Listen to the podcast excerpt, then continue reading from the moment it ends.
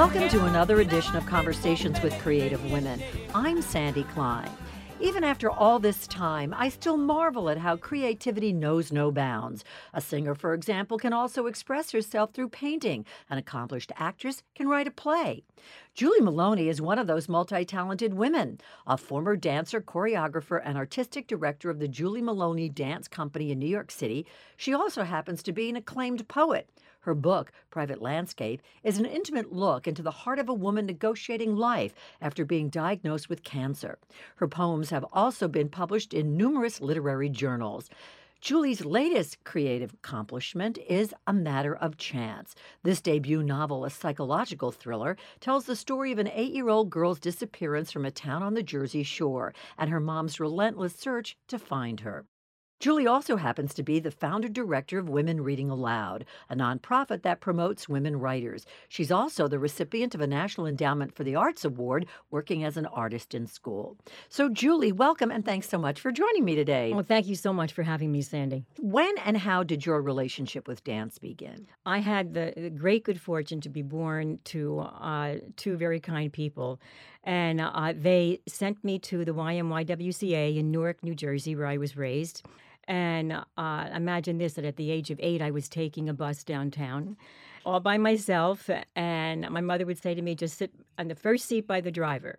And I would find my way down to the Newark Y. And I took dance lessons from the time I was eight years old. And at that time, I knew exactly that I wanted to be a dancer. But did you tell them that you wanted to take dance lessons? They actually started me for swimming lessons and they started me in, in dance lessons. Mm-hmm. And it was modern dance, it was all improvisation, it was the era of your Martha Graham time and Charles Weidman, Hanya Holm. Believe it or not, even Alvin Ailey came when he was a very young man. Mm-hmm. He came to the YMYWCA. So I was taking lessons with these masters Wow. as, wow. as, as a youngster. I mean, it was so incredible because it w- gave me such a sense of freedom. Mhm. I loved the idea of moving through space and and changing shape and just this sense of of spirit. Well, you can love something, right? And not necessarily be good at it. That's true. And in your case, That's it was both. Uh, Yes, it was. I felt a sensitivity to my body. I felt that I wanted to express myself through movement. Mm-hmm. Uh, I took every kind of, of dance from tap and jazz, ballet, but it was modern dance. It was that freedom of improvisation. And uh, I'm a petite woman, so I knew that I was probably not going to be a ballet dancer. But the idea of choreographing and creating my own movement Mm. and uh, being able to express myself, even even as a youngster, that became so important to me. And then as you got older, this took on even more meaning, didn't it? It I did. mean, it- I studied uh, English and writing at what is now called New Jersey City University, which is in Jersey City, New Jersey. Mhm. And then I had, uh, and I had a fabulous dance instructor there, a dance professor named Barbara Durfer, and she had actually been a performer with Charles Weidman right here in New York City and uh, at his loft on 29th Street at the time. And after college, then I had a fellowship to the University of North Carolina in Greensboro and uh, studied there, received an MFA, but knew I was coming back to New York City to perform. And I went directly to Charles Weidman's studio and auditioned and and then ended up performing with him. And it was so magical because we performed in this little tiny loft on 29th Street every Sunday night. And even one time I can I remember no one came. Huh. No one showed up. And yet the master that he was, he said, No, we have a performance. And we all put on our makeup and our costumes and we went out there and we gave a show. And what happened to you after your run with him? Then I decided that I wanted to really become a choreographer myself. I Mhm. wanted to, again, I'm always looking for how can I create more. And so I began to just uh, choreograph solo performances. And then I invited other people in. And eventually I created the Julie Maloney Dance Company. And we performed quite a bit in New York City. I had the key to every loft in New York City, every dancer's loft in New York City. How Uh, big was your troupe? uh, eventually, I would say sometimes it, it varied between eight and 12 dancers, men and women, of course. And it was a glorious time. Hard, hard. It's Did not, you earn a living doing this? barely. So this was clearly a labor of love. Yes. Yes. And so you were obviously doing other things Yes. on the side. You know, I mean, I was teaching dance. I I was uh, fortunate to receive uh, grants, and uh, that was a good time for the arts. It was a very good time for the arts. what years are we you know, talking in, about? in the seventies. In yeah, the seventies, what I was thinking. Yeah, it was a Uh-huh. good time for the arts. I lived in New Jersey, so I was very fortunate to receive New Jersey State Council of the Arts grants. Mhm. And was able to work as an artist in the schools as a resident uh, dancer. And I would be traveling to different schools, and and that was fabulous too. You were in a place that was comfortable for you. Yes. You didn't, I want to say this the right way, you didn't need any more? Probably not, but I also though at, from those early days when I was married at ni- in 1971. Mm-hmm. And then I began having children. So I was doing this at the same time. So then it became uh, quite a balancing act. So it's definitely a labor of love. Uh, but I knew I also wanted to have a family. Mm-hmm. I knew that I was happy to be in love with my husband and having my children. And eventually, probably around the age of 38, then I realized that it was really hard to do it all at the same time. Mm-hmm. And also, the grant money was drying up. It was becoming more difficult to maintain a company and even paying a, a meager wage to, to the dancers to perform. I mean, you have to do this because you love it, but of course, you have to pay bills as well. Of course. So, around the age of 38, I decided that uh, I had to stop. My children were getting a little bit older. I did not want to miss out on their lives, but it was a very, very hard time. That begs the question then you began to reinvent yourself? Yes, I had to. And I but it was difficult because I began to think, well, will I ever find something that I will love as much as being a dancer? Will I ever find something that gives me that incredible sense of freedom and joy and uh, this joie de vivre, basically? Even though I had responsibilities at home, I knew myself enough that I knew I needed to have something else for my creative life. I was just going to say another creative outlet. Absolutely. Absolutely. So I reconnected to my love for reading and writing. But you said you got an MFA, Yes. which is Was was in dance. it was in dance. Yes. Aha. And so then did you just kind of automatically start to put your thoughts down on paper? What made you No, I- think that you could write poetry? Well, I think poetry came to me because uh, out of desperation. You know, co- poetry came to me out of trying to figure out what was going to be my next step in my creative life. I mean, I just going back for a second, I Mm. grew up around the corner from the local library. And it was a tremendous joy for me to just walk around the corner and go to the library every Friday. When I was in elementary school, I did not have a television. And so I have three sisters, and we read. It sounds remarkable, but actually, what's what we did. We read, mm-hmm. and I loved it. So I I began to do a lot of walking. I was not taking dance classes anymore. I mean, it was really a. I was living in the suburbs. I was not commuting to New York City anymore. Did you feel a disconnect? A huge disconnect. I mean, it's very fulfilling to be a wife and mother, but Yes. that when you know something else is missing, when there's that Absolutely. void or hole. Yeah, a huge disconnect. I mean, it was a struggle for me. Uh, I became depressed. I was I was a sad lady. Mm. But I knew that that somehow if I just continued walking, and so I, I just started walking a lot outside and connecting to reading, again, reading. And I began to write my thoughts down.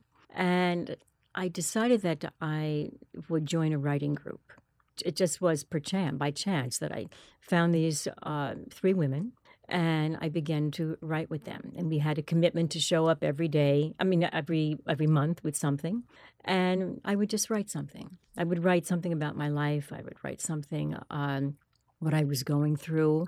So were they more essay-ish? Yes, I would say more essay-ish, more memoir-ish, because I think a lot of writers do start with writing from memoir. You know, Okay, yes. Writing well, from that genre. personalizing Yes. something. Yeah, that makes sense. Absolutely, they start with that genre. Well, that's the comfort zone Yes. too. So that is really how I began, and uh, writing about my life, and then starting to take uh, different classes. You know, going to a workshop. I joined the uh, uh, International Women's Writers Guild, which is really quite lovely because now they're having me back to talk about my book. And this was so many years ago. And I just began to see that as a writer, I was even going deeper than I was as a dancer, much deeper. In terms of expressing yourself Yes. or or sharing yourself. Yes. And did these essays then eventually again my word morph into poems? No, the essays didn't really morph into poetry. Were you getting published? You know, I was starting to get published after I actually was diagnosed with cancer. Well, clearly, uh, that's where I was going to go with this. Yes, That yeah. um, your book of poetry Yes. was very personal. Yeah, but it was interesting because I was just having this discussion with my husband last night about the word cathartic. Because initially, people may think, well, you're going to write about uh, having an experience with cancer, traveling through cancer as a cathartic experience. But I would say it's way more than that. Because eventually, I began to look at it as how am I refining the language? How am I working as a poet? How am I becoming a, a stronger and better writer? But it is definitely drawing upon, at that time, uh, what I knew, what I knew, as opposed to writing a novel, which is writing about what you don't know. So, how much did you take your clothes off? There's no holding back. I mean, why hold back? I mean, I always feel that if we're on this earth for one time, why hold back? What kind of cancer did you have? I had breast cancer, Mm-hmm. and, And this was how many years ago? 15 years ago. Okay, so you've basically been out of the woods for Yes, a while. yes, quite a- That's nice. yes, That's nice. Yes, yes. Was it difficult to get it published? Did you know you wanted to publish it? What, what were your feelings about I actually did want to publish it. I began to feel around the same time that I had established Women Reading Aloud, this organization that I founded, and I felt that it was very important for women to have a voice. And So, did that come first? Women reading aloud? well, women re- reading it's it's just quite wild because at the same time that I was diagnosed with breast cancer 15 years ago, it was within a few weeks that I had my first uh, scheduled uh, organization meeting uh, for these writers to come together. And I remember saying to my oncologist, "Well, I mean, I have something already scheduled." Yeah, I know that feeling. I understand that. Uh huh. I, I mean, I have a, I have a plan here, Mm-hmm. and I said, you know, because I was going through chemotherapy, and I said, you know, I I need to have that chemo a little bit, a few days after I have the event, and not a few days before the event.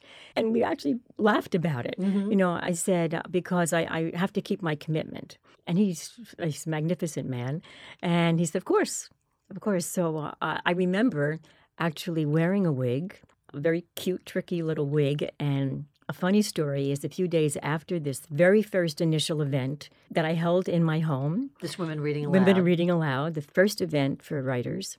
And a few days later, a woman called me and she said, I thought she was going to be raving about the event.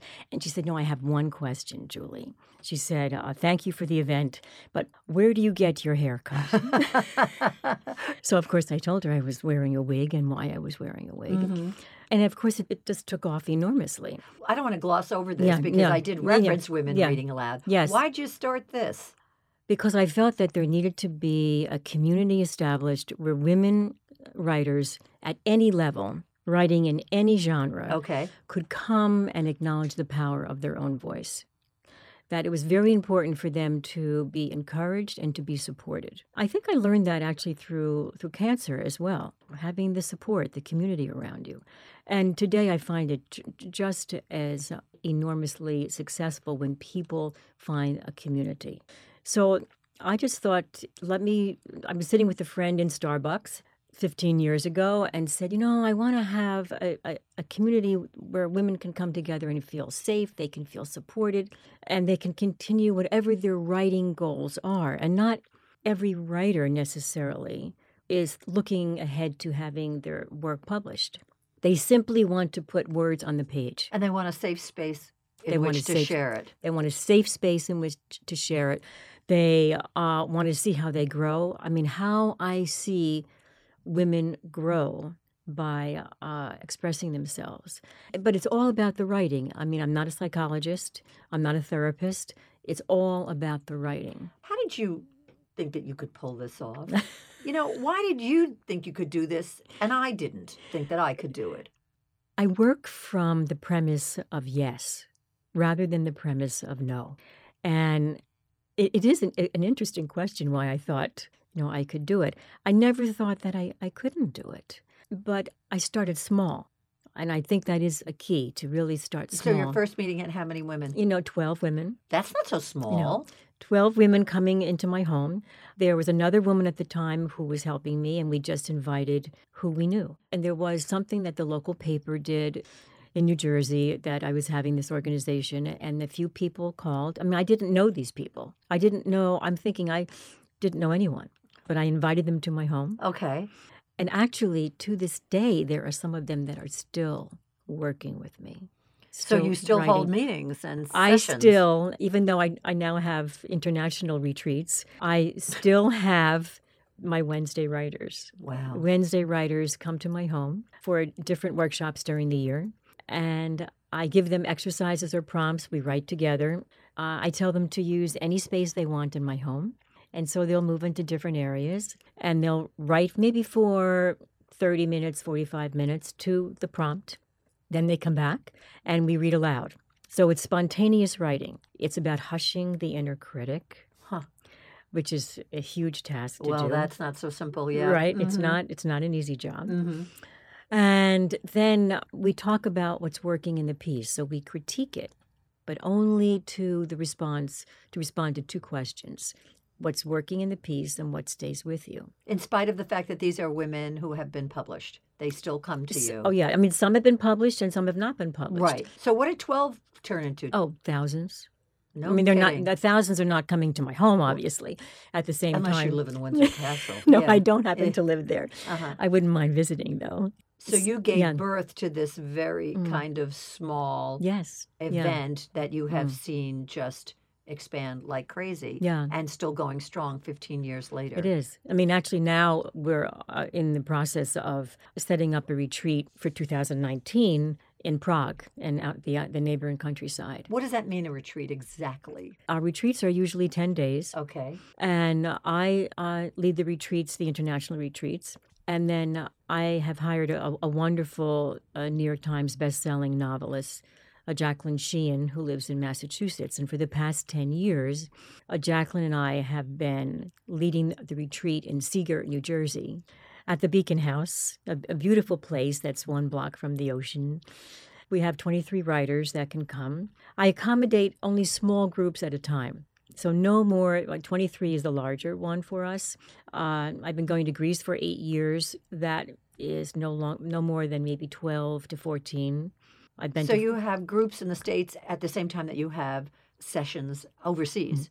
not the same people come. I mean, there Right. are people from different parts of the world. I would come. assume that, Yeah. yes, that somebody Yeah. who's A lot of to Prague is not yes. necessarily coming from New York City But they do. Right, I- but I- they also come from Europe. from- and yeah, what- they'll come from different places. Yes. Right. Yeah. Uh-huh. And you do that every year. I've been yes, I've been doing that for the past eight years. Mhm. Actually, the international, and that that just happened in the most intriguing way. That the uh, private landscape, my book of poetry, uh, someone had given the book to a Greek woman who was living in the United States in New York City, and just as a house gift, a housewarming gift. And it turned out that this woman was leading retreats on this magical island of Alonissos, and she was organizing them. She was not teaching them, but she really had an affinity for for artists, for for writers. So she read my book, and then she contacted me and said, "Would I come to Greece and lead a group?" And I said, "Of course." I, that sounded just marvelous. Yeah, really. And I thought, isn't this going to be marvelous? I, I don't have to organize this. Mhm. I can just come and show up. But as life is not neat, about six weeks before the retreat was happening, this woman who I had never met, but was living in Astoria, Queens, she called me and she said, I'm I'm sick. And she said, I can't go. I need you to run it in Greece. And was this your first international foray? Yes. foray? Oh, okay. Whoa. Mhm. Yes, and I, I do not speak uh, Greek. Mhm. And so I said, "Well, I mean, I really want to meet you now. I, I and we need to talk about more things, the the whole logistics And of the it, agenda. Yeah. of course." So I showed up at her apartment in Astoria, and I knew she was very ill as soon as she opened the door. And while I was in Greece, she was in hospice. Wow. But I have to tell you that I, I just find uh, marvelous, generous people in the universe. It's almost under the heading of stuff happens, right? Yeah. I mean, you Yes. don't necessarily have to plot and plan, you know? And it sounds to me like you're just so receptive to whatever kind of passes by in front of you. I had to do it. I Yeah. had to do it. And I called our host in Greece and explained to her the situation. And she spoke English very well, which was really very fortunate for me. I mean, since now we've become like family because I've been going there for eight years and they own a, a family owned pension that's right on the Aegean Sea. That's so. Gee, that's tough. yeah. Yeah. it's so magical. Mhm. It's just exquisite. So you've got all these fingers in different pies. And then what happened? One day you woke up and you said, I want to write a psychological thriller. Uh, Well, it's very interesting because I had an agent at, at that time uh, in New York, and I had written a memoir, and it wasn't selling. Separate from your poems. yeah, separate. The memoir actually was about uh, all the different seats that I have sat in and what I see from where I sit, and and who do I meet from where I sit, and uh, and it didn't sell. So she said, "Oh, Julie, write a novel," and I thought, okay, so let me see how I can figure this out. Mhm. And I actually discovered this character over 10 years ago. And The mom or the child. the mom, the mom, Maddie Stewart. Mm-hmm. And I thought, what would happen if this child disappeared? But what happens to the, the woman left behind? What happens to the person left behind? So the story is about Maddie and how she changes. She, is she not married? She's uh, divorced. Okay. So it's just she and her daughter? She and her daughter living in Manhattan. Mm-hmm. Uh, she's working for a fashion magazine. Uh, she's had a hidden passion to be a painter, but that she has stifled. And when her daughter, Vinnie, Lavinia Stewart, is kidnapped uh, from, the, just disappears from the Jersey Shore During a vacation? during a vacation, she leaves her on the beach with two people who she feels they would be safe with because one of them has fallen ill. And she runs back to make a phone call to get help. And when she returns just minutes later, the person who was ill is left on the beach, but uh, the woman uh, who was there and Vinny have disappeared. Mm-hmm. So the story really is uh, writing about what I didn't know. Was that a natural act for you? it, it was a necessary act for me. You know, I had to find out I'm not a painter. Maddie becomes a recognized painter in the international art world. And I have friends who are artists. And so I had to, I would be calling them up and say, well, how do you feel? Or how do you look at a painting? And what does it feel like to do this? And, Mm-hmm. and, uh, and then even the, the nitty gritty of it all. I could, I could ask them. I love doing the research for it. Where did the seed come from?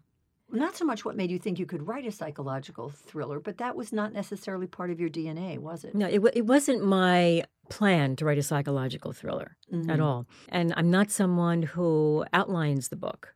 I, I sit down and say, where are we going next? And of course, the characters then uh, stay with me in my head for a long, long time, and they're constantly talking back and forth to me. Well, they become real. Yeah, they they're so incredibly real, so real.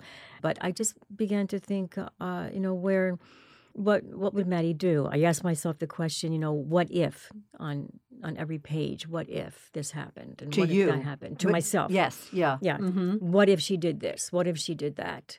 And um, because I, I have to give them uh, activities, to, you know, obstacles. I have to give them challenges. The characters. How long did this take you? I discovered Maddie, the character, in 1999. Oh, so this is- goes. She goes back quite a way with you. Yeah, I, I discovered that character then. And then uh, she uh, sort of sat in the back of my brain for a while, and then I would take her out every once in a while. In the meantime, I was writing poetry and, and leading workshops. Then, probably about five years ago, I decided that I really had to let their voices be heard, these characters. because it was bigger than you. they were becoming too noisy. Mm. They just would not let go. They would not. And I'm so happy they did not. They wanted to come back. They wanted to to be heard. First of all, I had to figure out how would I get a child kidnapped out of the country. I don't know anything about serious crime. I didn't at the time. Uh, so you had to do research. I had to do research, and I ended up having many conversations and meeting with a former DEA agent working in Brooklyn. He was retired when I met him, retired young, actually. And he was just marvelous in all the information that he gave me. I mean, what a rich and vibrant character. He would just give me all this information. I would say, "Well, how how do I you know, drug a child? I mean, how do what do I do? I mean, how do I get a child out of the country illegally, but yet with the proper papers?" Gotcha. Uh, uh, So he was an invaluable resource. incredible, incredible. And so, again, from start to finish, how long did this take you? I would say ten years. I mean, you know, even though I discovered the character more than ten years ago, Right, because you say- were working on it constantly for 10 yeah. years. Do you marvel at sort of how you do things and then put them aside and then move on to something else? Dance is, Mhm. you know, an, an entity. Yeah. And poetry is an Yes. entity and and women reading aloud and Mhm. whatever things that you organize in terms of, you know, these trips abroad. Does Yes. it not sort of su- not surprise you, but or is this just ho hum to you? Uh, This is It- who I am. This is what I do. No, Why are you asking me? No, You know? you know, I, I don't step back necessarily to say, oh, look at all of this. Because to me, I, I guess one of my biggest fears is what if I don't uh, live up to my potential? hmm You know, what if I don't live up to everything that maybe I can do? You know, what if I what if I don't experience all of this? And uh, there's so much to learn. There's so much to explore. But not everything falls into place so neatly, like you said yourself. Your memoir didn't sell. No, uh, and was rejection and there's sadness about it. I would never want anyone to think that any of this is easy. It's not. hmm It's not easy. And that it doesn't matter, sort of how old you are. No. you, you know that you can still have self self doubt, or Yes. or Oh. it just is never simple. Especially, I guess. It's, it's not simple. I mean, creativity may be a natural act for so many people, Mhm. and that's one thing. But it doesn't necessarily prove that it's a it's an easy road to hoe. you have to make your own road. Always. I've said that to my children. You have to make your own road. I don't want people to think that, you know, just saying one day I would wake up and say, I think I'll do this. Right. And what I advise people to do is to start small. You can dream large, but you have to start small and then seeing how it, how it does grow. And I think also believing in the generosity that, of others, because I have found people to be very generous. And supportive. yes, I do meet those. So you were able to take, for example, your dance and know Yes. it was a great, wonderful, glorious part of my life, but Mhm. I'm now putting it in this jar on this shelf. and it was hard to do that. Very hard to do that. So I guess the joy of something like this is that you're not easily definable. That there's a, like a fluidity, a um, Yeah, that's a nice word. Yeah, there, I mean, there there has to be, I think, a continuance of growth. mhm. You know, as we get older, I think sometimes people have the wrong idea that our worlds are getting smaller. Our world Sure. should get larger. That's right. That's a really good point. I, I think our world should get larger. I absolutely agree. We're running out of time, but what do you hope is the next, no pun intended, chapter for Julie Maloney? well, I have a second book that uh, needs time. That I have to edit. That's a sequel to A Matter of Chance. Oh, okay. and uh, I want people to I want to to speak to as many people as I can about this book and about the complexity of the characters and about discovering uh, and, and going to Germany, for instance, which we didn't even touch. I went to Germany Why? uh, to um, go to the Käthe Kollwitz Museum in Cologne, Germany, because it was so important to me to see her work because she became the muse for the story. She became Maddie, you mean? She was became my muse Mm-hmm. and uh, but she helped Maddie become uh, the artist. And I discovered a, a, a drawing by Kollwitz at the Morgan Library in New York City, Just by happenstance? just by happen, just by chance again. So this book was a real seminal event in your life because it was not so. just sitting at a computer. No. I mean, the travels and the Yes. you know the research with Yes. the DEA agent and all these Yes. things. And I had I had to go to Germany because just one day I said I think she ends up, you know, in Germany, and the child Vinny, Mm, and I mhm. have to find out, you know, where. And so I had thought of Bavaria. Wow. because I knew it was beautiful. I had not traveled there before, but I, so I went with my husband and uh, we just drove around until I said, "There she is." Well, it sounds like you've got the most amazing handle on life. Oh. You know, Oh, my goodness. really, there's a lot to learn. Uh, I love I love what I do, but I have to say that a huge part of it has to do with meeting extraordinary women who are gifted and talented. And Well, I can and- certainly attest to that, boy, as I have seen who has sat opposite me, Mhm. and it's been, it's it's empowering and it's uplifting. Mhm. And whether these women are on a mission or not, the sharing and the recognition is just so seminal. It is. Yeah. It is. There. I, I call it the the golden thread of humanity. Well, I'll steal that. I think that works. Mhm. Julie Maloney, thanks so much for sharing your life and your work and Thank you. your passion and your inspiration. Thank you so much, Sandy, for having me. I, I, I love being here. Well, it's truly my pleasure. Join us for another edition of Conversations with Creative Women. I'm Sandy Klein.